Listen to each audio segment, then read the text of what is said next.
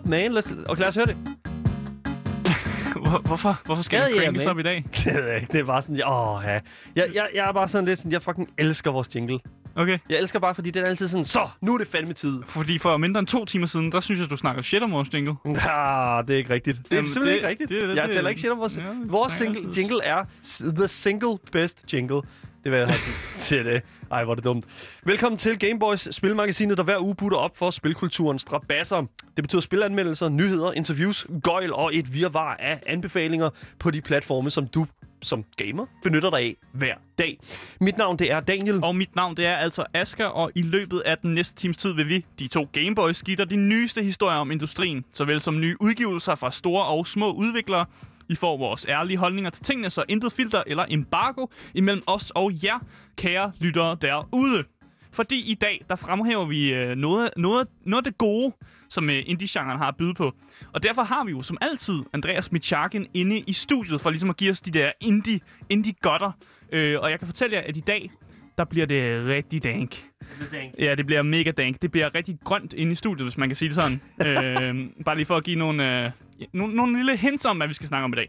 Fordi vi har faktisk også et øh, brætspil øh, til de der hardcore analog gamere.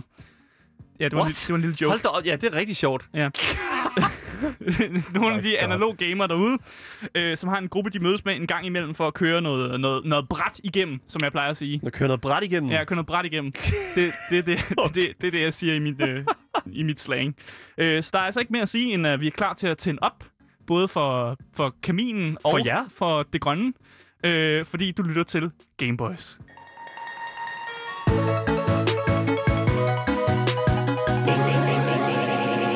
Altså, jeg bliver nødt til lige at, lige at pointere, at øh, som altid mm. Er vores introer altså on point. Ja, jeg synes, jeg gjorde det godt i dag, og jeg havde nogle originale jokes. Der er altid, der, øh, der er altaltid gang i dem, ikke? Altså, Under det, bæltestedet jokes måske? Kæft, hvor er det dumt, mand. Nej, Nej. men jeg prøver. Men først, inden vi kommer ind i alt det, som øh, I lige har hørt en hel masse om, så skal vi jo lige øh, høre lidt omkring noget af det, der kommer fra nyhedernes mm. verden, fra den kære spilindustri.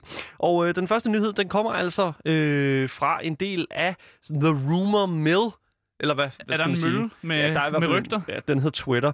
øhm, Okay. Fordi at, sådan som det hedder, nu står Cyberpunk 2077 jo til at skulle udkomme her den 10. december. Det er jo Ja. i hvert fald det, vi håber. Og vi, vi Øhm. kan godt lide at snakke om Cyberpunk, hver gang vi har chancen for Ja, det. lige præcis. Og øh, lad, os, lad os lige prøve at st- stille os i en situation, hvor der er sådan, okay, det er den 11. december, Ja. og vi står nu, har, alle har øh, Cyberpunk, og vi spiller det, og ha, ha, ha. Yes, Det lyder meget urealistisk. det lyder meget ureelt. ah, der, er stadig, der er faktisk nogen, der spiller det allerede nu. Mm. Øhm, men jeg kan ikke lade være med at tænke på sådan, det er kommet ud, og hvad fanden skal vi så egentlig til at begynde at se frem til? Fordi at altså et eller andet sted, vi har jo set frem til et helt år, mm. Har vi set frem til, at Cyberpunk 2077 Der er jo nogen, komme der ud. vil faktisk sige, at de har set længere, altså mere frem end bare et år, faktisk. Lige præcis. Ja. Og det er så her, jeg kommer i tanke om, nå ja, der, der var rent faktisk et nyt Grand Theft Auto på vej fra Rockstar. Altså, vi ved jo, mm. Vi fik jo at vide for lang tid siden, at de rent faktisk arbejder på den her nye øh, GTA, altså GTA VI eller GTA 6. Øhm, og det, det er sådan lidt sådan... Det er altså ikke kun mig, som vil have noget nyt at se mm. Frem til, for øh, det lader nemlig til, at Rockstar er mindst lige så indstillet på at begynde at, ligesom at rulle nogle af de her sådan små, hemmelige, sådan, hvad kan man sige, teasers ud. Mm, hvorfor øh, siger du Øh, hemmelige teaser? Jamen, det er nemlig det, fordi at nyheden er, at igennem deres nye opdatering til GTA 5 Online, Mm. der er der altså noget, der er dukket op, som øh, har gjort fansene en lille smule nysgerrige. altså og flere microtransactions? Nej, det... det oh, det ja, altså, it could have been. Øhm, jeg- vil ikke udelukke det, øh, men det har da ikke noget med det her at gøre. det viser sig nemlig, at i deres trailer til deres nye opdatering til Grand Theft Auto Online, er der blandt andet introdu- hvor der blandt andet er introduceret en ny ø, mm. Som jeg synes er rimelig fedt, fordi... at- Altså en he- et, noget helt nyt spiller map, lige præcis. faktisk. Og det, ja, lige præcis. Men det, der er med det, er der altså også, at man ser i den her trailer en hel masse billeder af den her ø her. Mm. Men der nede i bunden af skærmen står der inkorporeret i sådan et UI, som ligner sådan, at det er sådan et overvågningskamera. Mm. Der står der nogle koordinater. Mm. og det viser sig... Så, og folk kigger jo så på de Hvis her man, ser, koordinater. ja, hvis man ser koordinater, så ved man, hvad man skal gøre. så, eller i hvert fald nogen, øh, det får i hvert fald nogen til at gå ind på Google Maps og skrive de her koordinater ind, hvilket simpelthen førte dem til et sted i USA, der hedder Middle Mountain Trail Bluegrass i Virginia. Uh, Øhm, og nu tænker folk så, okay, øh, og hvad så? Hvad er der der? Jamen, øh, ikke så meget andet, end at koordinaterne simpelthen lander direkte på en fucking vej, som er formet som et V og et I. det, det, det, det er smart. Det er Det er fuldstændig sgu da klogt. vanvittigt. Ja. I Virginia, først og fremmest er jeg ret interesseret i at, sådan at vide, how the fuck, altså hvordan helvede har de fundet ud af, åh, oh, der står et VI der i vejen. Det må være nogen fra Virginia eller et eller andet. Men altså, jeg synes, det er vanvittigt. Der er Øhm, siddet en fra Rockstar fra Virginia, der var sådan, jamen, jeg kender en vej der, der. Jeg kender en vej, der ligner et, øh, et romersk sekstal. VI, mand. Jeg kan ikke forstå det. Det er fandme next level. Mm. Altså teasing, det her. Men det er jo også, altså, man har jo snakket meget om de her, om spil, som laver de her sådan små puzzles, sådan in real uh, life. Jeg kan ikke huske, hvad det har et navn. Men sådan noget at man kan finde ting i virkeligheden, som så har noget med et, et spil at gøre. Øh, Ja. Og det her er jo faktisk sådan en mild version. Det er rimelig let. Det ved jeg Et ikke. koordinat, og så skriver du koordinatet ind, og så finder du VI. Jeg synes Men- ikke, det er det helt store. men- jeg, jeg kan godt lide det. Men, men Asger, hvad betyder det? Det betyder, der kommer en fucking GTA 6 sten. det, altså, det, det betyder ikke mere det jo. Øhm, altså, der er kun rygter om, hvornår GTA 6 det kommer ud. Men en ting er sikker ifølge sådan, hvad kan man sige, de fleste af nyhedskilderne, det er, Mm. at vi ikke kommer til at se skyggen af en trailer før i midten af 2021. Åh, oh, fuck man, det er lang tid. Jamen, det er det. Men, men jeg tænker også sådan lidt, at det er jo faktisk meget interessant, fordi at øh, i starten af året, kan jeg huske, Mm. der fik vi at vide fra øh, øh, skuespilleren, som spiller Trevor øh, i GTA 5, at der faktisk var noget på vej, Mm. og at øh, det faktisk var temmelig tæt på at øh, være rimelig sådan, hvad kan man sige, finished. Der er Okay, selvfølgelig det en, men det er jo det, han siger. Ja. Det er jo svært at sige, ikke? Og hvad ved han egentlig om det? Mm. Altså, det kan godt være, at vi følger videre med de her karakterer. Man kan jo nærmest... Altså, Trevor er jo en fan-favorite i GTA-universet nu. Du kan ikke rigtig tage ham ud af Nej. det, føler jeg. Jo, det kan man godt. Jo, men det er jo sådan lidt åndssvagt, ikke? Jamen, Det ved jeg ikke. Man kan også godt lide en ny karakter. Ny historie. True. Men det er altså... Det, det er altså, hvad vi står, hvor vi står lige nu. Altså, at der er måske... Vi får måske noget at vide i 2021. Men jeg tvivler. Nice, mand. Det var om lang tid, jo. Ja, lige præcis.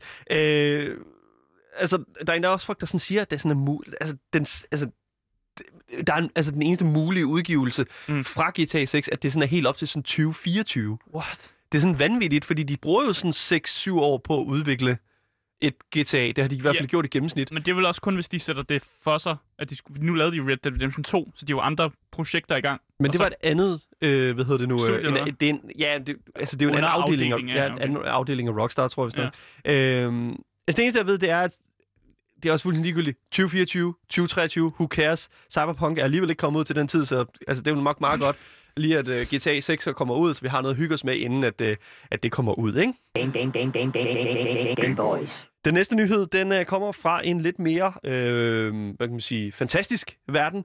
øh, og når jeg siger det, så mener jeg selvfølgelig i fantasyens verden. Øh, det spil, jeg snakker om, er selvfølgelig World of Warcraft. Ja, Lige det er nu- jo en favorit for dig. det er jo, altså, det er jo, det og Counter-Strike er jo blevet mm. klassificeret som uh, Daniel fra Gameboys crack.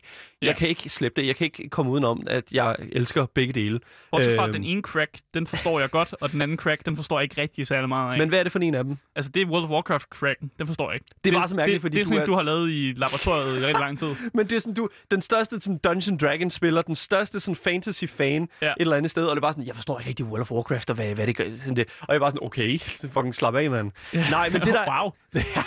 det der er med det, det er, at vi altså i dag skriver den 24. november, og øh, det er jo udgivelsesdatoen på mm. World of Warcrafts nye udvidelsespakke, Shadowlands. Mm.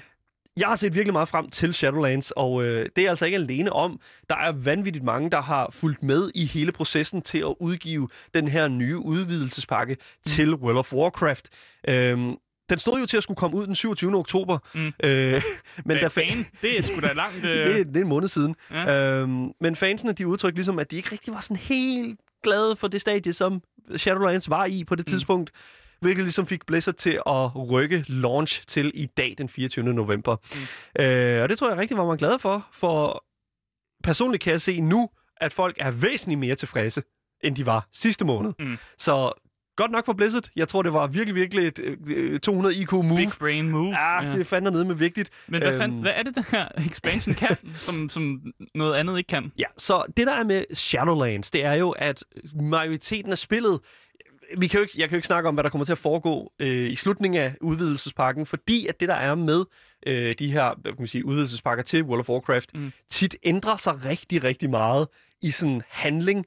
Selvfølgelig fordi historien ændrer sig, fordi ting eskalerer i Men det er, også, er det ikke også noget med Blizzard, har engang selv styr på, hvad historien de prøver at fortælle?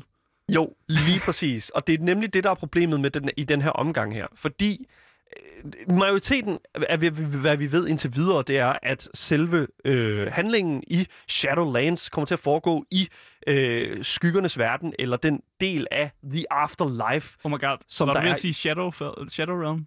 Shadow, nej, det var jeg Nej, ikke, men øv. den kommer til at handle om øh, livet efter øh, livet øh, Livet efter- i øh, de her Shadowlands her. De dødes rige måske? Ja, Er det det, du prøver at sige? Ja, lige præcis. Ja. Ja. Og det, der, fordi der er noget helt ravruskende galt. Øhm, Shadowlands øh, kommer ligesom til at bringe spilleren øh, i hele det her sådan, dødsrige. Øhm, og her skal du så hjælpe de her mange afkroge af skyggernes rige med at genoprette det sjælesorteringssystem, der afgør, hvilken del af efterlivet din sjæl har gjort sig fortjent til. Så hvis du har været en skidt karl, mm. så rører du til Rivendreth, hvor at øh, du bliver pint for evigt og får trukket øh, sådan anima ud af dig, som Mm, Øhm, lækkert. Ja, som er en eller anden form for, for det ligner det er sådan rødt og ligner blod og sådan noget. Det er sådan en det, det er lidt et god begreb. Ja, lige præcis, sådan Ja. ektoplasm. Øhm, det, og det kan man bruge til mange ting og sådan noget. Øhm, og så, eller hvis du har været rigtig god, så kommer du til Bastion og bliver en, kan komme hen og blive en engel eller sådan et eller andet. Mm. Øh, sådan meget, sådan, du ved, he, øh, himmel og helvede, men bare lige med lidt flere afkroge, fordi så er der også noget med noget død og ødelæggelse et andet sted, og øh, noget med noget natur, fordi natur er jo også en stor del af World of Warcrafts mm. historie. Øh, sådan de her wild gods og sådan noget. Hvis du har været en druide og troet meget på den del af det, The Emerald, Emerald Dream, så får du lov til at genopstå, hvis du er stor øh, nok, øh, hvad kan man sige, i spirit, spiritualiteten, øh, i dit levendes rige igen. Du skal bare lige sove en lille smule i øh, den her sådan skovdel af efter The Afterlife. Jeg kobler fuldstændig fra. Det er også okay. Det er helt okay. Jeg forstår ikke, hvad fanden der foregår. Vi skal snart have en rigtig god lore-snak omkring World of Warcraft, kan jeg godt mærke. Ja, det bliver Øh, uden mig, tror jeg. Det, Asger, du er jo 50% af det her foretagende, kan jeg jo fortælle dig. Ja, lige nu føler jeg mig mere som sådan 1%. Det er også fair nok, mand. Men det, der er med det, det er, at en af de største ændringer, som Shadowlands bringer med til World of Warcraft, det er altså det her level squish, som Blizzard har døbt det. Øhm, et problem, som World of Warcraft er løbet ind i et par gange øh, i de tidligere expansions, det er jo, at når der kommer noget nyt, så skal du helst gerne ligesom tillade, at folk kan level op. Mm. Og det gør jo så lige så stille, at folk at de her leveltal her bliver højere og højere, og inden for inden Shadowlands, der var max level, det var 120. Mm. Så altså, det var allerede begyndt at komme godt derop af. Mm. Men i Shadowlands har de simpelthen formået at være så smarte og halvere det, så nu vi nu er tilbage på level 60, som det max level, mm. som jo faktisk var original max levelet tilbage i det originale World of Warcraft, som blev udgivet i 2004. Det er altså en stor del øh, af spillet, og det at levele. Og øh, jeg vil også lige sige en ting, og det er, at allerede nu er der en, som har formået at komme hele vejen op til level 60 Mm. på tre timer. Det er godt klaret. Det er, godt Er klaret. det en god ting? Nej, Nej. okay. det er det. det altså, leveling skal jo gerne være den del af sådan, hvad kan man sige, oplevelsen, spiloplevelsen, Mm. føler jeg, som skal fylde mest. Problemet er bare, at, at fokus fra Blizzards side af er rykket meget mere på altså endgame. Mm. Og det kan jeg godt forstå, fordi der med et spil, som handler om, at for, man gerne vil have folk til at blive ved med at spille det, og mm. nu kan vi jo høre, at der er en person, som er levelet op på tre timer. Den person, han skal jo have noget at lave, når han er levelet op. Mm. Og det lader til, at Shadowlands kommer til at fokusere rigtig meget på det endgame. Problemet er bare, at jeg mangler lige det der i midten der. Jamen, og, Du mangler noget kød. jeg vil lige sige, jeg har kun spillet... Altså, jeg, her, jeg, jeg har faktisk kun spillet her til morgen. Jeg har simpelthen ikke nået at, at komme i gang. Jeg, Jamen, det, det er fordi, du skal lave det her show, jo. Kan man sige. jeg skal bare arbejde, ikke? Men, øhm, men, men altså, jeg synes et eller andet sted, at det lover okay, mm. fordi at det ser ud til, at historien et eller andet sted kommer til at fylde rigtig meget øh, i endgame-delen af spillet. Og jeg glæder mig til at se, om det kan være nok til at, ligesom at holde folk fast, fordi at det kræver lidt af Blizzard, at de bliver ved med at skubbe content ud, Mm. så at spillerne ligesom kan føle sig mættet af historien. Det og stadigvæk være, være Ja, sulten for- efter ja, mere, ikke? at spille. Ja. Øhm, at, at bruge microtransactions, er det ikke godt? Nej, der er ikke så meget micro- Der Nå, er microtransactions i World of Warcraft, men det, jeg føler ikke rigtigt, at det er det, som, som der er fokus lige så meget, som for eksempel, hvis vi snakker Ubisoft og den slags. altså nej, nej, men altså, det er jo bare en ærlig sag. Øhm, men det ser ud som om, at der kommer til at ske nogle rigtig, rigtig positive ændringer for World of Warcraft i løbet af de næste to år, mm. hvor den her øh, expansion den kommer til at gøre sig gældende.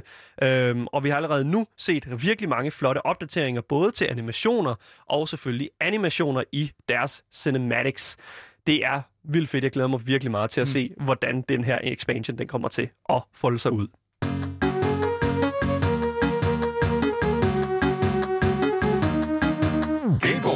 Ja, du lytter til Gameboys med mig, Asker. Oh my Daniel. Åh, oh, så skal vi til det. Vi skal til at sige uh, hej til den uh, lækreste stemme på den her side af jordkloden, var jeg ved at sige. Det er måske ikke helt rigtigt, men han er i hvert fald den lækreste stemme i det her studie. Uh, vi skal nemlig sige uh, hej og goddag til uh, Andreas Michakin, vores uh, indie-ekspert, og bare uh, all-round good guy. Hej. Ej, stop. Tal i din rigtige stemme, Andreas. OK. Hej. Andreas, du, øh, jeg omtaler dig jo ofte som indie-kongen. Ja. Og det er jo udelukkende fordi, at jeg kender ikke en person, som er mere inde i indie, altså Mm. mm. genren og indie-kulturen, som du er. Jeg Og tror fordi mere... jeg er kongen. Du er Ja, jeg, jeg, jeg ser dig mere som sådan en julemand.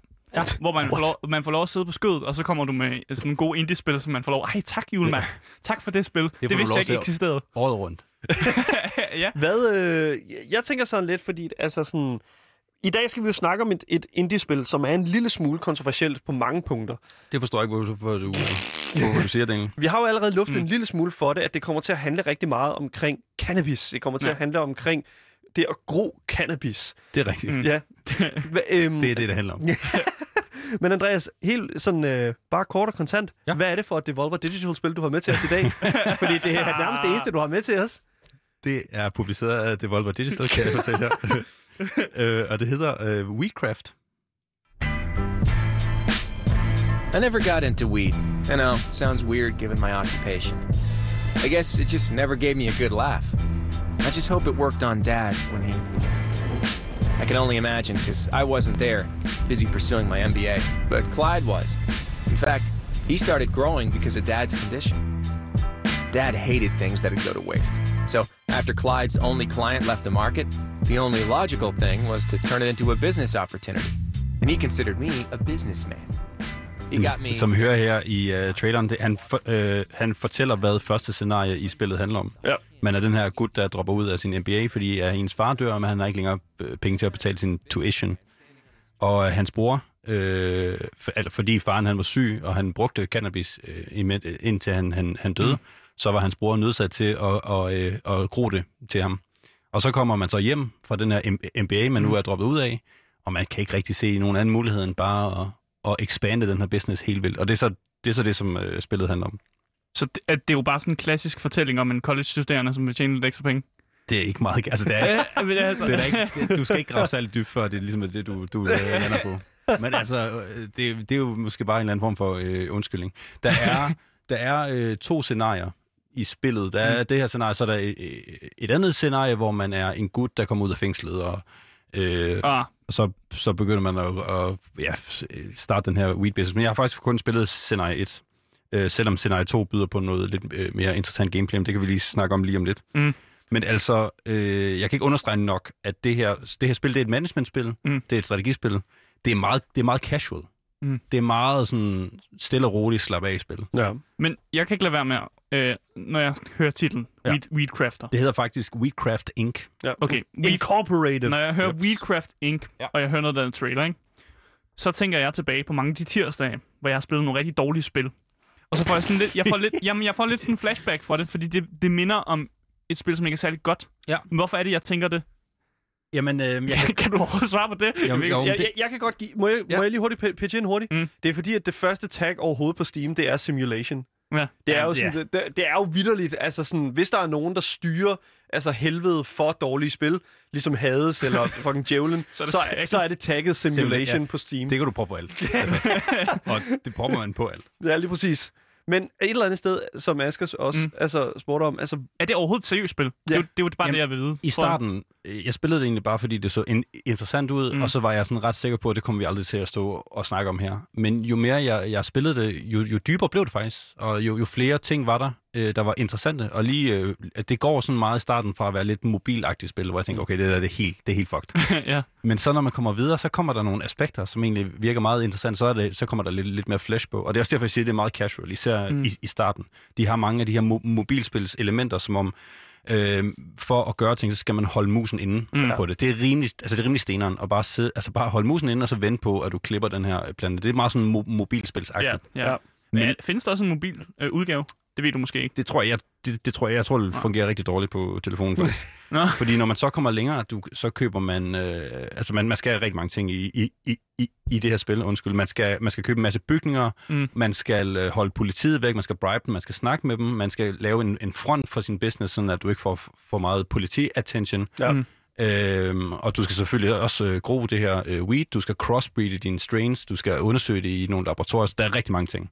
Men altså, hvor finder det her spil sted? Er det i USA, siden Det er- du siger ja. noget med politiet? Ja, så vi starter i Michigan Flint, mm. eller Flint, øh, som ligger i staten Mi- Michigan, og, øh, og, og der står sådan højt og tydeligt, her er weed illegal, men det er også der, så der må man ikke. her er rent vand også illegal. Er det ikke sådan, det hedder, hænger, hedder sig? Altså, de har, de har, en, Det- water, de har en water crisis i Flint, Michigan. Ja, lige Nå, præcis. Det er fedt, du ved det, Dan. det var sådan... Ej, undskyld, jeg, kunne, jeg kan ikke lade være med at sige det, fordi det var sådan... Det er den mest fucked up situation i hele vores verden i dag, det er, at de ikke har rent vand i Flint. Anyways, uh, weed is illegal. Ja, det er det. Og, og det, øh, som det her spil ligesom øh, prøver på, øh, kan man sige, for det er obviously, at det er pro-weed. Mm. Øhm, men, men det, som er ret interessant, det er, at, at det, det stiller en masse spørgsmål op, øh, og, og, og får dig til at tænke over nogle øh, ting. Det gør det uheldigvis gennem et ret kedeligt system, som er sådan noget interaction med andre spillere, mm. eller måske ikke, ikke andre spillere, øh, hvad hedder det, NPC'er. Du NPC, skal, ja. du skal snakke med politiet og med andre gangs og alt sådan noget. Og måden, du gør det på, er egentlig bare ved at klikke på dem, og så får du sådan nogle topics, du kan snakke om, og så Mm. siger du bare, har du tænkt over det? Og så er det egentlig, at, at spillet øh, giver dig en masse interessante ting. At de belyser det meget fra begge sider. Mm. Men, men det her interaction-system er en lille smule tedious. Øh, og man kan godt undgå det, hvis man vil. Men altså, skal man... Øh, jeg tænker, skal man, skal man være en person, der ryger weed for at spille det her spil? Eller, Absolut ikke. jeg bliver nødt til at stille de... Hvad er de det for et jeg spørgsmål? bliver nødt til at stille de der hardcore journalistiske spørgsmål, ikke? Ja, det, det, Spillet er ikke mere interessant, hvis du er øh, helt vildt indtil, øh, eller, hvad det, into weed. Jamen, jeg er bare lige nødt til at spørge, ikke? Nej, ja, selvfølgelig. Det, er bare, det, bliver bare, det bliver meget interessant fra sådan et management-synspunkt, mm. hvor man skal jonglere øh, med en masse tal og en, en masse ting. Ja.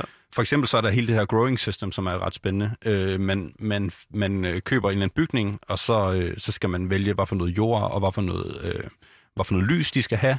Og så skal du vælge, hvilken, øh, hvilken sådan strain du vil, øh, Mm. du vil gro. Og de her forskellige conditions, der er fem par parametre, du kan skrue på. Der er sådan som nitrogen, øh, phosphorus eller fosfor, øh, potassium, temperaturen og men potassium? Ja, kal- kalium, tror jeg det er. Nå, ja, okay, fair. Det var, ja, okay, undskyld. Temperatur og så Ja, øh, hvorfor- luftfugtigheden. Har, du- har du en anden mening om, hvordan man gror weed? Nej, men jeg tænkte bare kartofler. Undskyld, Nå, det var ja, nej. ja, det er ikke også. Nå, anyways. Kalium, ja. Fuck, øh, det er sådan, så du har sådan tre øh, øh, hvad hedder det, kemiske ting, og så har du øh, temperaturen og øh, luftfugtigheden. Alle Ja. de her ting skal være sådan øh, inden for en eller anden grænse. Peak condition. Yes, Ja. før din, før din, øh, din strains bliver super gode. Mm. Og så har du hele det her øh, kunde... Altså, du, skal, der, du har rigtig mange forskellige slags kunder, du kan sælge til. Mm. Og, øh, og det, det, som er, jeg synes, er det, det, der gør spillet øh, til det, det er, og grunden til, at jeg nok står med det her i dag, er, at man kan vælge senere, om man vil prøve at gå legal, eller prøve at gå illegal. Mm. Så i starten i, i Flint er man illegal. Man, Mm. har ikke, øh, man har ikke råd til nogle medical licenses, og det er i øvrigt også øh, forbudt. Mm. Men så flytter man location, og der kan man vælge, hvor man vil flytte hen, om du vil over til et sted, hvor det er legal, eller om du vil fortsætte med dine illegal øh, practices. Mm. Og så kan man prøve at gå fuldstændig legit, og når man gør det, så skubber man jo nogle af sine lidt mere shady kunder væk, Mm. og så har man noget, noget andet, man skal, man skal slås med. Øhm, så, og, og det, det synes jeg var en, en, en, et super fedt take Altså, hvad valgte på du? de her spil. Var du... Øh... Jeg er gået 100% legal, for jeg er sådan en, Good man. sådan en good guy. A legal guy. Ja. Men, det, men altså, der tænker jeg jo sådan lidt, altså, altså du, hvordan kan du gå legal, hvis det er ulovligt i Flint? kan man sige. I Flint er det ulovligt, men du kan flytte til sådan noget som Boulder i Kalifornien, hvor det er, øh, hvor det er lovligt, hvis er du får lovligt, ja. de rigtige licenses. Og så Ja. kan du så købe de her licenses, og så kan du sælge dit weed til øh, folk med PTSD og øh, øh, kroniske smerter og mm. alt sådan noget. Og det, det bliver så de nye kunder i, i stedet for de andre. Mm. Ja. Du bliver så også nødt til at fortælle mig, altså hvordan ser det her spil ud? Ja. Er, det, er det top-down, hvad sker der? Hvor, Det- hvor, det er hvordan ser meget det ud? sådan, det er meget sådan standard management, hvor du ser, øh, forestiller dig, du ser i en eller anden by lidt uh, top-down. Det hele det er mm. cell shade. Det, øh, det er måske, uh, for dem, der kender det fra måske League of Legends eller Borderlands, det er sådan, mm. hvor der er den her sorte streg, uh, uden Ja, at det ser meget cartoony ud. Ja. Sådan, øh, sådan foregår det her, det her spil også. Og du ser det sådan top-down, hvor du kan trykke på alle bygningerne, og så er der sådan ikoner ud for hver bygning, alt efter hvad der sker. Mm. Om du er ved at gro noget, om du er ved at sælge noget, om du har noget, øh, noget research, eller om, øh, om der er nogle øh, hvad hedder det, gang members, eller politiet, eller et eller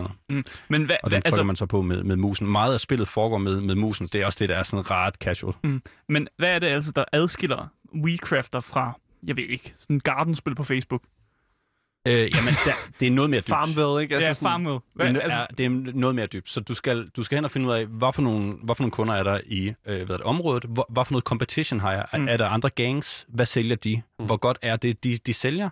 Hvis du nu øh, for eksempel har en masse jogs i dit, øh, i dit område, sådan Mm. nogle de der øh, sportsdrenge fra, fra college. ja. Letterman jackets. Yes, præcis. De har, de har sygt mange penge, og, men de vil også have høj kvalitet. Så skal du se, okay, hvad for nogle strains kan de godt lide, så skal jeg hen og gro det. Øh, det skal være en vis kvalitet, og det skal også, i, i øvrigt, så, så, så skal det også være lidt billigere end, end competition, ellers så går de selvfølgelig bare derover. Mm. Øh, og man, så skal man holde sig gode venner med politiet. Du kan enten vælge at bribe dem, eller, eller, eller se, om du kan blive venner med dem. Ja. Mm. Det er en masse ting. Øh, så de der Facebook-spil, hvor man bare skal sidde og, og klikke, troede jeg, det her var i starten. Ja. Mm. Men øh, det er noget øh, vildere der.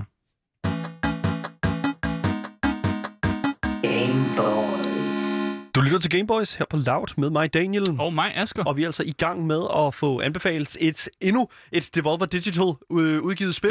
Et, øh, et Dan Kush-spil. Ja, lige præcis. Af, af vores øh, indie-konge, indie-anbefaler og indie-ekspert, Andreas Mitjagen. Ja, så søde han. Indie i julemanden. Ja, og som det spil, som vi, øh, det spil, vi snakker om, det er selvfølgelig Weedcraft Incorporated.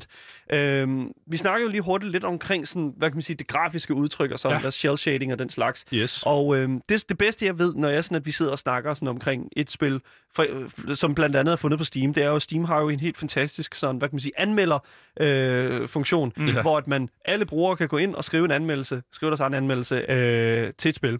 Og Jeg har øh, faktisk ikke læst nogen af dem her. Jeg kunne godt forestille mig, at der er nogle gode nu. It's very good. Og jeg har, jeg har så fundet en anmeldelse her til Weedcraft Incorporated, som er skrevet af uh, Anime Girls Are Better, hedder, hedder personen. Nice. God, Øhm, god, godt navn. og øhm, altså basically, det første, den her person skriver, med udråbstegn, tre udråbstegn først, og tre udråbstegn bagefter sætningen, øh, står, It's just a clicker. Ja. Øhm, Mm. Og altså, Men det er, jeg må også sige, det er kontroversielt på den måde, det skiller vandene i, inden for anmelderbranchen der. Ja. Det er, fordi for nogen er det meget det for casual. Der er det bare Facebook-klikkeren. Ja. Fordi der ikke er nok sådan kød på at skulle sidde og jonglere med alle de her tal. Ja. For andre, der er det bare der er det helt fint. Mm. Og det er også derfor, jeg anbefaler det til dem, som er, det er ikke særlig tight. Det er sådan rimelig casual. Ja. Du kan se nogle penge gå op, du kan se nogle penge gå, gå ned. Du skal ikke hænde så højde for, hvis du har købt et eller andet hus, og så skal du betale det over nogle år. Og, øh, altså, sådan er det overhovedet ikke. Mm. Nej, okay. Men, men det er også, det, det kommer også op på det, derfor jeg er kritisk over for spillet. Det er jo det der med, at det minder jo lidt om sådan et Farmville-spil, som er et spil, man kan spille gratis. Hvorfor skulle jeg gå ud og spille Weedcraft Inc., som koster noget, Om når jeg kan finde et spil, som er lige så godt, som Jamen, jeg synes, der gratis? er, mere, der er meget mere kød på en Farmville. Også fordi du, du har selvfølgelig missioner, du har noget, du skal mm. øh, opnå. Det er ikke bare endless øh, Men det- øh, farming. Der er gratis ting andre steder, Andreas. Ja, det er kan du der. godt se det? Der er masser af free-to-play-spil, som er meget sjove. Men, Hvis jeg lige må, må bryde ind her, så er ja. Ja. der også en, øh, en te, altså der, der er en afdeling af den her persons øh, anmeldelse, som selvfølgelig takler øh, box, altså sådan øh, fejl i spillet, glitches og den slags. Øh, og det er sat op på sådan skala-niveau, mm. så det nederste skala-niveau, det er never heard of, selvfølgelig, ikke? Altså der, der er slet ikke noget. Øh, han øh, den her person, han eller hun placerer øh, den her, øh, altså WeCraft Incorporated på minor box. Ja. Øh, at der er, er til, øh, kan være bugs. Men jeg er også nødt til lige at understrege, at der er altså, det kunne være meget værre, fordi enten så kan, det kunne også være can get annoying, så står der bare Ark Survival Evolved, den er høj. Ja. som er et andet spil. Så står der The game itself is a big terrarium for bugs. Ja. Og så det sidste niveau, altså det værste niveau af hvor, altså bugs i et spil, det er Fallout 76. Okay, ja. ja. Der er vi ikke op, vil jeg sige. Den her fyr her, han er fandme vild. Nå, godt- Jeg anyways. kan godt lide skalaen. Du støtter ikke ind i nogen problemer? Øh, umiddelbart ikke. Okay. Jeg, øh, hvad hedder det? Nej. det, jeg det har er læst- fair. Du behøver ikke at Nej, nej, uddybe det. jamen, det er Betalt. Øh, Vejle Monark? Nej, ja, det er jeg heller ikke. okay. Nej, det jeg har læst, det er meget af sådan noget, så er det sådan noget med, at folk ikke kan starte spillet, eller eller. Og Okay. det, det har jeg så tydeligvis godt kunne. Fordi altså, der, der er nemlig også altså, en ting, som, som der også er med for eksempel de her spil, spil her, som, som vi tit anbefaler, det er, at øh, de, de skal helst... Nogle af dem skal jo spilles på sådan et, et, et kæmpe gaming rig. Og øh, altså, Ja, det her, det kan du godt spille på en kartoffel. kan du det? Ja, det kan du godt. Jeg Ja. så lige, øh, jeg gik lige og kiggede på kriterierne, og for eksempel en af de CPU'er, de anbefaler, er en gammel øh, AMD Athlon øh, Ja, det... det, X, X, X2 645. Den, den er altså tilbage fra 2002, tror jeg. altså man ved, Så at det er sådan et spil, vi kalder sådan et godt, godt toasterspil. man, Altså man kan ja, få, få det til at køre på toasteren. Ja, det kan, det kan du godt. man, man ved, at det er vildt, når der er sådan, den anbefaler i hvert fald en uh, GeForce GTX 460 uh, grafikkort. 460 nice. God damn. Nå, anyways, nok TikTok. Øhm, den kan køre på den... Øh, altså, Weedcraft Incorporated kan altså, simpelthen køre på dit armbåndsur. Altså, det, Ja, det kan øh, godt. det Altså, whatever. Altså, det synes jeg, det er mega nice. Mm. Det er super fedt. Øh, også, også fordi det ikke er myndet på de der super, øh, super sådan, øh, hvad hedder det, de der managementspillere, som elsker at jonglere med tal. Dem, der, der godt kan lide at lave spreadsheets ved siden af, virkelig optimere. Sådan mm. er det overhovedet ikke. Nej. Du kan tage en masse valg, fordi du leveler op i løbet af spillet. Så kan du vælge, om du vil gå shady, eller du vil gå decent. Mm. Og du kan få point i, i, i, i begge dele. Og det er ikke sådan, hvis du går en vej, så er du bare, fuck den, den anden vej. Det er, det er sådan rimelig loose i det. Og det, det synes jeg er nice, Mm. at man kan, øh, at man har et eller andet spil, hvor at alle beslutninger, man, man tager ikke bare smadrer din, øh, din øh, spiloplevelse. Så du siger simpelthen, at choices matter i det her spil? Nej, jeg siger, at, Ah, okay. at, Undskyld, at choices matter øh, ikke særlig meget. Det er ikke Nå. sådan vildt dybt. Okay. Alle, alle de øh, beslutninger, at man, at man tager, er ikke sådan vildt afgørende. Hvilket gør, at man kan komme lidt omkring alting, og, og hvis man nu trykker forkert, eller man måske... Altså, det er ikke, det er ikke de allerstørste valg, så man, det er bare med at prøve, øh, prøve en, en, en masse ting løs. Jeg bliver også nødt til at at påpege, at det her spil, det er, som I har nævnt flere gange som joke, published af Devolver Digital. Ja. Hvad får Devolver Digital til at vil sådan hjælpe med at producere det her spil, eller hjælpe med at ligesom publish det? Fordi når jeg tænker dem, Devolver Digital, så tænker jeg gode kvalitetsspil, og, og jeg ved bare ikke, det, jeg, i mit hoved giver det bare ikke mening, hvorfor de vil hjælpe med at publish Jeg synes, at- Weedcraft. Altså, kvaliteten af spillet er, er ret højt. Mm. Øh, produktionsvaluen er, er meget høj. Mm. Øhm, også, altså, fordi alle spil behøver sikkert at være de der Dark Souls experiences, hvor det virkelig er de bedste af de bedste, der, der skal gøre det. Men Øh, men de prøver at starte en samtale. ja, jeg, at det er kanten på det, ikke? Altså Jo. sådan den samtale omkring hele sådan legaliseringen af... Af Særligt i Ja. øh, scenarie nummer to, hvor man, hvor man prøver at gå, gå legal, der, skal man, der er sådan et system, som jeg ville ønske, de også havde i, hvad- i scenarie nummer et, hvor der er den her, øh, man skal bestikke en masse politikere for at lobbye for at, øh, at gøre deres stat øh, cannabis legal. Mm. Øh, og det er jo en, en kæmpe ting i, i USA. Øh, ja, ja, altså og, lobbyisme, ja. Ja, og, og, og cannabis. Og det sætter de så fokus på i, i det her spil. Ja. Altså- Øh, og det er, det er 100% derfor, at uh, Devolver Digital de er indover. Og det er jo det, som... Altså, og, øh, jeg har virkelig sådan lige i forhold til Devolver Digital... Men er det et politisk statement for dem, måske? Det, det kunne det sagtens være. Det er i hvert fald, der er rimelig mange politiske statements i, i spillet, mm. men de er meget afbalancerede, hvilket jeg Ja. synes er meget fedt. Jeg, jeg tror virkelig, der er mange udgivere, som, som vil tage, altså virkelig, virkelig stå langt væk fra sådan et spil som det her. bestemt, Mm. bestemt. Fordi at det simpelthen er en direkte affiliering med et... Øh, altså, Altså noget, som et er stof. ulovligt i nogle stater Ja, og nogle steder i verden. Ja, også fordi du er straight up ulovlig. Altså, du sætter sådan front, fi, fi, altså sådan front uh, stores op. Du laver sådan et pizzeria, som skal skjule dit... Uh, Hvidvaskning og sådan noget. ja, ja. Hold mand. Men altså, en, en ting, som jeg også synes, der er meget interessant, det er jo, at vi faktisk...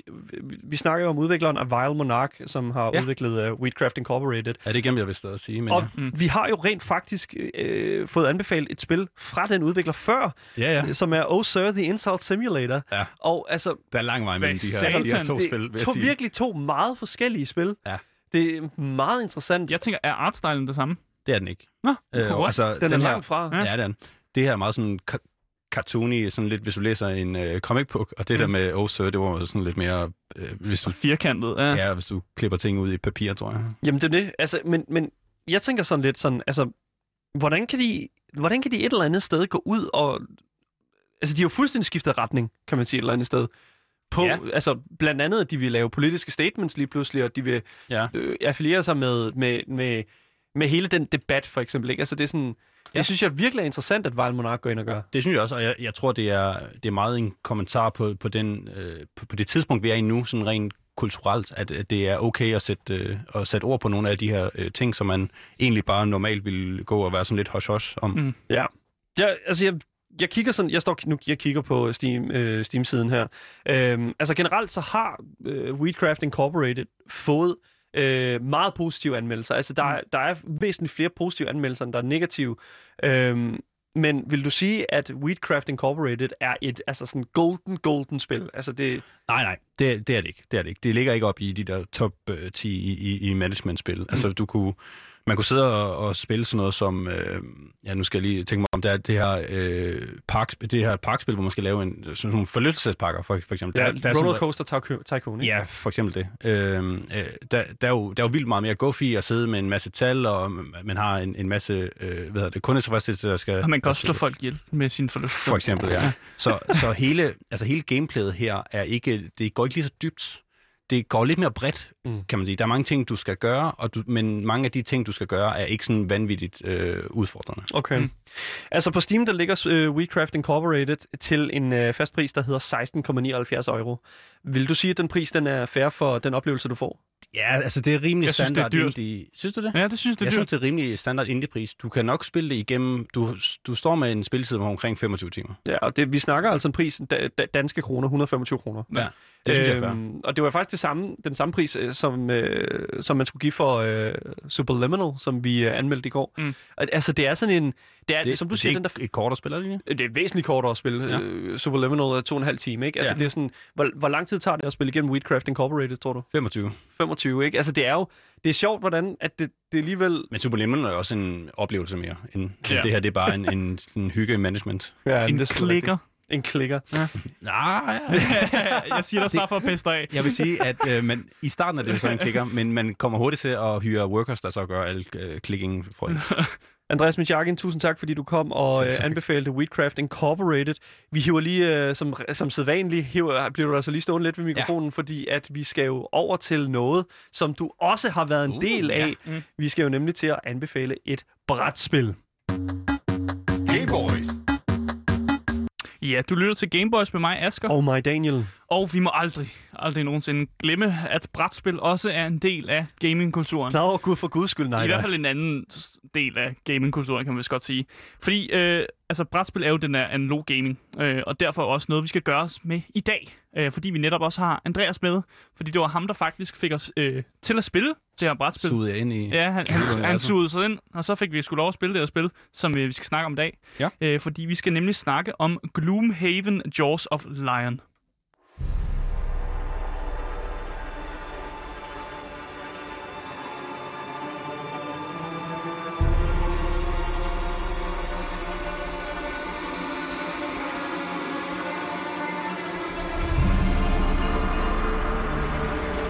Ja, vi kunne ikke finde noget specifikt øh, Gl- Gloomhaven-musik, så det blev bare lidt øh, Witcher-musik. Ja, det er også Men okay. det er god, Lidt stemning. god stemningsmusik. Og det er jo ja. det, som jeg synes, der er ved de her bordrollespil her, det er, at du kan simpelthen plotte dit eget soundtrack på, Det kan hvad, du. hvad du føler, der passer til. Du kan søge på Spotify, så er det de første 100 mennesker, der har... Ja, lige Mm, præcis. det er Ja. Det er skønt. Altså, udgiveren, det er... Øh, nu håber jeg, jeg siger det navn rigtigt, og jeg glæder mig, når jeg skal sige rigtig mange navne. We Det er Cephal... Cephalflofair Games, så er det Albi Polska og Fyrland Spille, som er tre sådan, udgiver, som udgiver spillet. Og jeg Det- håber, jeg ser en, en af dem bredt. Det, som er mest interessant, det er jo øh, ham, der har lavet spillet. Ja, præcis. Og det er designeren, som hedder Isaac øh, Childress, som har lavet spillet. Yes. Der er også en hel masse kunstnere puttet på. Øh, jeg læser dem lige hurtigt op.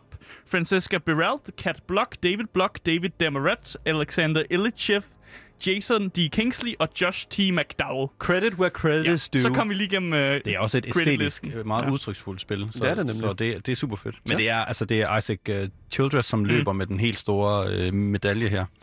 Uh, han har jo ligget nummer et på Board Game Geek i, jeg ved ikke hvor mange år. Ja, Ja. designeren bag. ikke, ikke år, eller mega lang tid, ja. Ja. ja. Det, designeren bag øh, brætspillet her. Ja, fordi det er også øh, det, jeg meget har fundet ud af i min research, det er, at øh, mange af hans spil, de, de ligger højt på listerne og får gode reviews. Men det er fordi, Øh, han har skabt det her univers, øh, og det kan folk rigtig godt lide. Øh, rent genremæssigt, så håber jeg, at du er enig med mig, når jeg lavet de her genre. Øh, adventure, exploration, fantasy og fighting. Og jeg har med vilje ikke taget roleplaying med. Øh, for jeg synes, jeg synes at der er ikke så meget roleplaying, som de måske gerne vil have dig med. Jeg vil Men sige, den har jeg altså ikke taget med. Jeg vil sige, den uh, Gloomhaven uh, Jaws of the Lion er uh, genre-skabende og murder hobo cultivating, vil Præcis. jeg sige. ja, det er et udtryk, man, man meget bruger i, øh, hvis man spiller andre rollespil, altså D&D, så siger man, at man er en murder hobo. Ja. Øh, det vil sige, at man bare kæmper hele tiden øh, i ja. Rollespillene. Du har ikke et valg i, i Jaws of the Nej, Lion. præcis. Du, du Der- slår ting i. Eller? Ja, der kæmper du bare. Der ja. er øh, missionen og goalet, det er bare kill everyone. Men det er taget som udgangspunkt i sådan noget som, altså bordrollespil som uh, Dungeons and uh, Dragons, hvor Ja. der er det her fantasy adventuring party. Mm. Øh, og så spiller du en lang historie. Det er det, vi kalder for et legacy-spil, Mm. som, øh, jeg ved ikke, om du vil sige mere om. Ja, fordi i, øh, du sagde, du startede lidt med det, men i øh, Jaws of Lion, øh, Gloomhaven Jaws of Lion, hele titlen, påtager du ligesom rollen som de her fire meget forskellige karakterer, øh, som dog deler det til fælles, at de alle er medlem af mercenary-gruppen, som hedder Jaws of the Lion. Ja. Øh, og i Gloomhaven, Jaws of the Lion, øh, finder sted før spillet, som hedder Gloomhaven. Øh, så jeg tror bare, at videre i, når vi snakker mere om det, så tror jeg bare, at jeg siger Jaws of Lion, så mm. folk ikke er i tvivl om, at, at vi snakker om pre-sequelen til Gloomhaven, som er et spil for sig selv. Ja. Så det er Øh. sådan en forgænger til et meget større spil, Ja. som, Som har... er det, han blev kæmpe populær på. Ja, lige præcis. Ja. Ja. Så nu er der ligesom blevet lavet noget mere introducerende til det her univers her, til ligesom at ise folk i, ind i noget, som måske er en lille smule mere teknisk. Det var Præcis. jo egentlig også meningen, vi skulle have spillet Gloomhaven, men så kom Jaws of the Lion, så tænkte jeg, så starter vi helt fra, fra starten. Ja, fordi at uh, Jaws of the Lion er nemlig et forsøg på ligesom at lettere at få folk ind i det her Gloomhaven-univers, som er enormt godt modtaget øh, og meget stabiliseret, øh, og får rigtig mange rosende ord fra både kritikere og folk, der også spiller det. Ja. Men i Jaws of Lion, der starter du altså dit eventyr ved, at du ligesom er hyret til at finde byens smed, som er forsvundet. Øh, men ligesom i mange eventyr, så finder man ligesom hurtigt ud af, at der ligger og, og brygger noget, som er lidt større end bare smeden, der er forsvundet. Øh, fordi det er jo ikke kun smeden, som er forsvundet i byen. Øh, andre borgere er nemlig også øh, ja, forsvundet. blevet væk, ja. blevet væk. Og Ja, det- hvad laver de her mærkelige rottelignende monster egentlig så tæt på byen? Og hvorfor er der et hul i muren? Og hvorfor er der kultister ude på det her skib? Mm. Er sådan nogle ting, man øh, finder ud af, når man spiller Jaws of øh, Lion. Men altså, bare lige for at komme, øh, komme ind i kødet der. Altså, da jeg, da du, Andreas, kom til os og sagde, mm. gutter, vi skal nu. spille, øh, vi, gutterne, vi skal spille, øh, vi skal spille Jaws of Lion. Ja. Så tænker fuck hvor fedt. Fordi jeg har hørt rigtig mange gode ting om Gloomhaven, og som jeg allerede nævnte flere gange, fucking gode anmeldelser. Du kan gå ind og, man kan google det, og så bare se at folk, der bare praiser det til skyerne. Så Der er tænkte, en bliver enstjernes, øh, på Google er der en øh, anmeldelse, som har, gi- giver dem en stjerne. ja, fuck ham. Eller den. Jeg må hurtigt sige, at i min vennekreds, så er det meget splittet faktisk. Ja. Øh, Nå. Fordi der er, den her, der er den her gruppe af brætspillere, som godt kan lide de her meget, meget tight øh, spil, hvor de skal sidde og manage mange ting. Mm. Og det er Gloomhaven ikke. Det er Nej. det virkelig ikke. Nej, det er perfe- jeg tror, det er perfekt til os. Øh, og Ja. nu kigger jeg over på Daniel. Øh, for jeg ved, at Daniel ikke er så, han er ikke så hardcore øh, brætspiller. Øh, så jo mindre Daniel har at manage, jo bedre. Øh, jeg tager fejl, vel? Jeg, jeg, jeg, jeg, jeg, jeg, jeg, ved ikke, altså, jeg er begyndt at varme lidt op til hele Ja. den her øh, kultur. Jamen, jeg synes også, du bliver bedre. Jamen, det Jamen, synes ikke jeg... hardcore Altså, altså, det er jo sådan det der med... Man skal også ligesom have et gateway drug et eller andet sted, ikke? Man skal ja. Ja. have en eller anden måde at komme ind på det. Det er jo en Altså- fantastisk øh, øh, måde at gøre det på det. Ja, men altså Mm. mm. lige præcis. Og altså Dungeons and Dragons, øh, som er et andet bo- bordrollespil jo, altså det er jo, som, det her er jo rent faktisk, altså Det er jo strip down. har mange Ja. ja. elementer af øh, over hinanden. Tydeligt inspireret. af. Lige præcis. Altså, der er nogle ting der, hvor der er sådan, at selvfølgelig Dungeons and Dragons var med til at åbne det, men jeg synes faktisk, at Jaws of the Lion var med til at, ligesom at åbne en anden side op af Mm. netop det her sådan, det er ikke et bordrollespil, men det er nærmere sådan en form for øh, en række af interaktive sådan, hvad kan man sige, combat, Mm. altså sådan battles. I community, der kalder man det for en dungeon crawler. Ja, Ja. ja. Dungeon Crawler, sådan lidt XCOM-agtigt, hvis Ja. ja. man kan sige det på en måde. Ikke? Altså, Mm. Noget af den stil. Og så vil jeg også gerne komplementere spillet for at ligesom gradvist og introducere dig til mere og mere spillet, så man som altså, nybegynder til universet Det er for øh, nice, også sige. kommer godt ind i det, og man forstår, hvordan man bruger de her kort, fordi det er jo et, et jeg vil ikke sige, det er et deck-builder, men du har jo et dæk, som du spiller Nå, med. ja, men du tilføjer flere og flere kort. Ja, Ja. men det, det føles bare ikke rigtig som en deck-builder. Og men senere kommer du til at tage Ja, okay. Det kommer, det, det kommer vi ind det i. kommer vi. Ja, lige præcis. Fordi at vi skal nemlig tale lidt omkring, altså, vi skal tale lidt omkring det her øh, of the Line, Gloomhaven, of the Line, og sådan mm. noget af det gameplay, som får, øh, får det til at spille. Mm. Øhm, og for folk derude, som, som ikke kan forestille sig, hvad det her det går ud på, og hvilke elementer, der hører med, Mm. så lad os tage det helt lavpraktisk. Mm. Øh, hvor starter man som spiller? Altså, man starter med at vælge en karakter. Ja. Og der er jo de her fire karakterer. Øh, og de har ikke noget navn, men de har sådan en, en, ikke en kort beskrivelse af, hvem de er. Ja, de har noget lore. Så der er en, en uh, Valrath Red Guard, øh, som er en, en sådan tank crowd controller. Så er der en, en øh, Han kan tage nogle slag. ja, så er der en, der Inox Hatchet, som er en, en sådan range damage dealer. Han kaster nogle økser. Han kaster kaster, kaster, nogle økser. Og så er der en uh, Human Ward, Warden, som er sådan en support mind controller. Øh, og så er der en, der hedder en Quadrill demo, en Quadrill Demolitionist. Åh, oh, jeg sagde det rigtigt. Ja, tak. Som er sådan en uh, melee damage, men også sådan sådan obstacle smasher og Ja, han- bomb, man- bomb maker. Ja. ja. Så Han elsker for- ting, der eksploderer. Ja. Så for lige at translate eller sådan oversætte det, så er det altså en masse forskellige spil, altså spillere, altså ty- karakterer, mm. som du kan vælge, som har nogle forskellige spilstile. Ja, og hvis Og- man har spillet videospil, eller spillet for forskellige fantasy Ja, ting, lige så kan man gå genkende noget af det her. Altså, man skal have en support, man skal have en tank, og man skal have... Altså, altså, det, det er ting, man godt ja. kan genkende, og derved kan man også lettere finde den karakter, som ligesom passer til en. Ja. Øh, og i vores party, der blev det mig, der spillede øh, øh, den der Demolitionist, fordi jeg kan godt lide bomber og ting, der eksploderer, Ja. og, og slå på ting.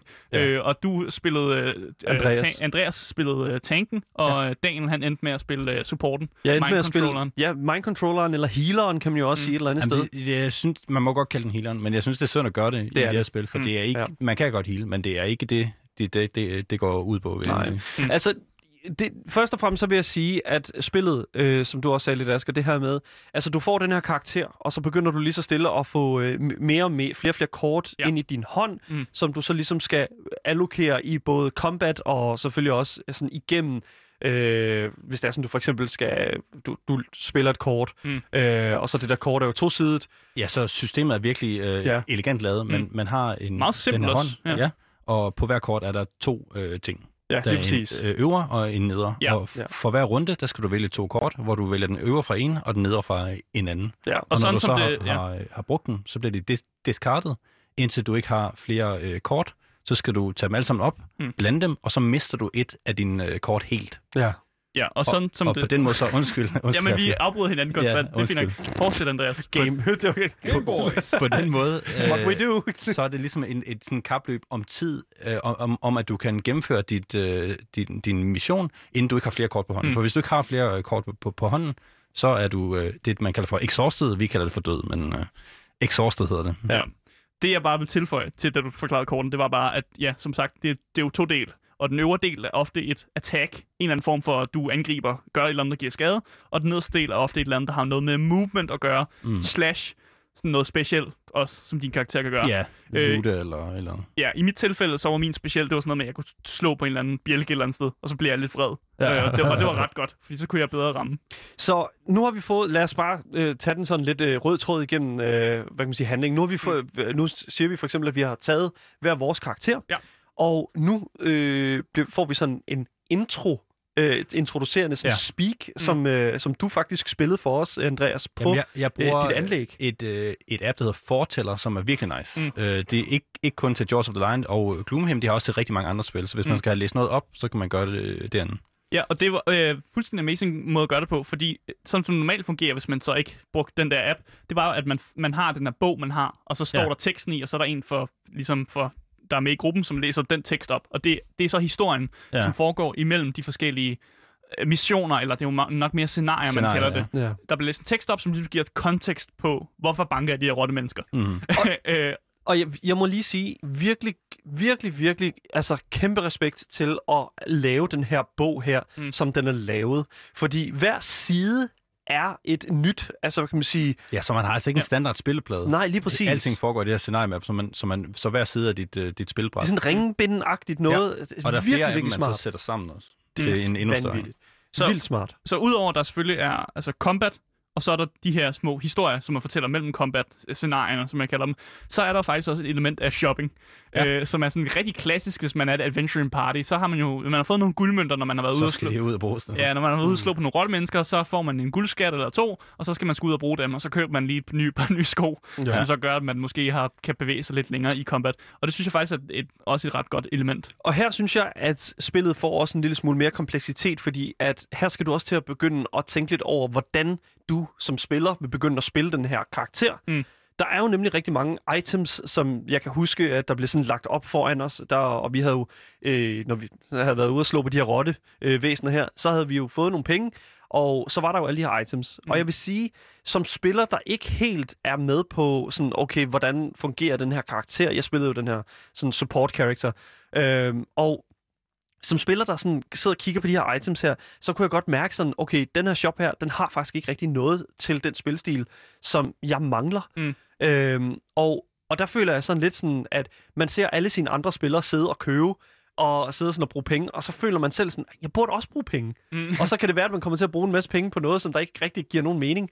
Øhm, Det, det, som er nice, det er, det er at man, man, må, man kan sælge sine items, hvis man vil. Man får Ja. kun halvdelen tilbage, som er så rundet op. Ja. Men udover det, så kan man give hinanden items. Så hvis det er dig, der ender med at loot helt vildt meget, og du har virkelig mange penge, så kunne du måske være lidt sugar dad, og så øh, give øh, mig og Asger lidt. ja. Mm. Det er meget rart. Det er også øh, vigtigt at nævne, at øh, øh, altså, Jaws of Line er et såkaldt legacy-spil. Uh, og hvad betyder et legacy-spil for dem, der ikke ved, hvad det er? Det betyder jo egentlig bare, at du faktisk kun kan spille brætspillet én gang. Ja, du, du ændrer altså på brætspillets stadie, hver gang man spiller det. Så der kommer nogle klistermærker på, og mange af de kort, man ser, er nogle valg, man skal tage. Mm. Øh, og dem, dem ser man så kun, øh, burde man kun se én gang. ja. Det synes jeg er virkelig, virkelig nederen. Synes du det? Mm. Jeg synes simpelthen, Jeg er at faktisk det lidt er... enig med en Daniel okay. på det her punkt. jeg synes, at det er så møghamrende irriterende, at, øh, at, at, at der skal kl- enten klippes eller klistres, der skal ødelægges.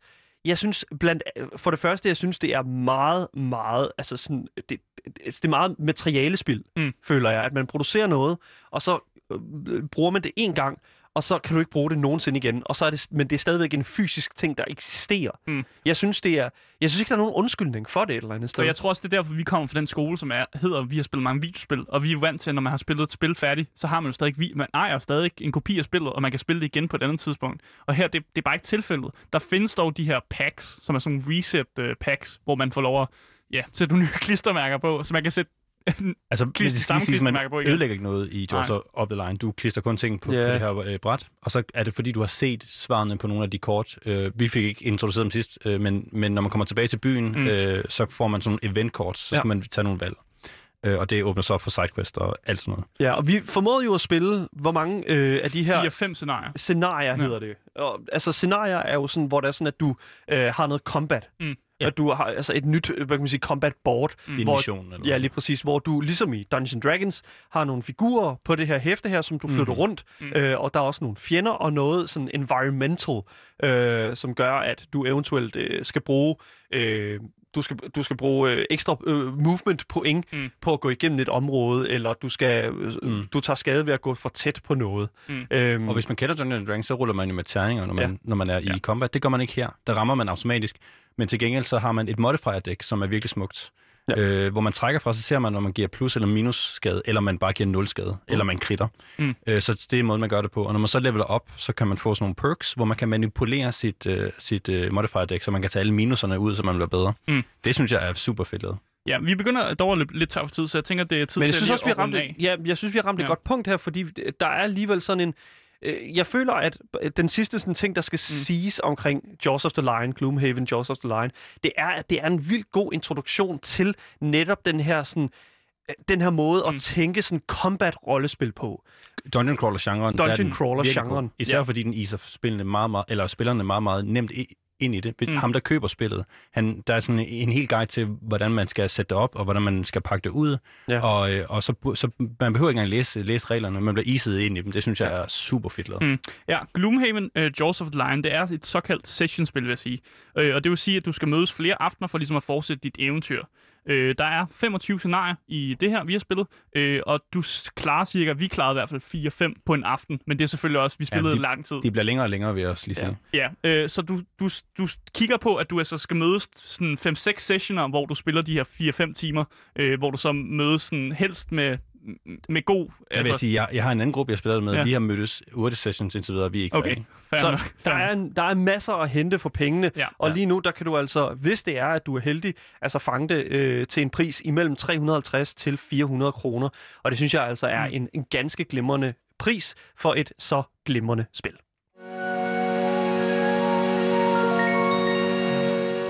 Ja, det var altså alt, hvad vi havde på programmet i dag. Og som altid, hvis I har nogle kommentarer til os, eller hvis I sidder inde og brænder inde med spørgsmål til øh, julemanden af Indiespil, Andreas Michakin, så kan I altså sende den til vores e-mail, som er gameboy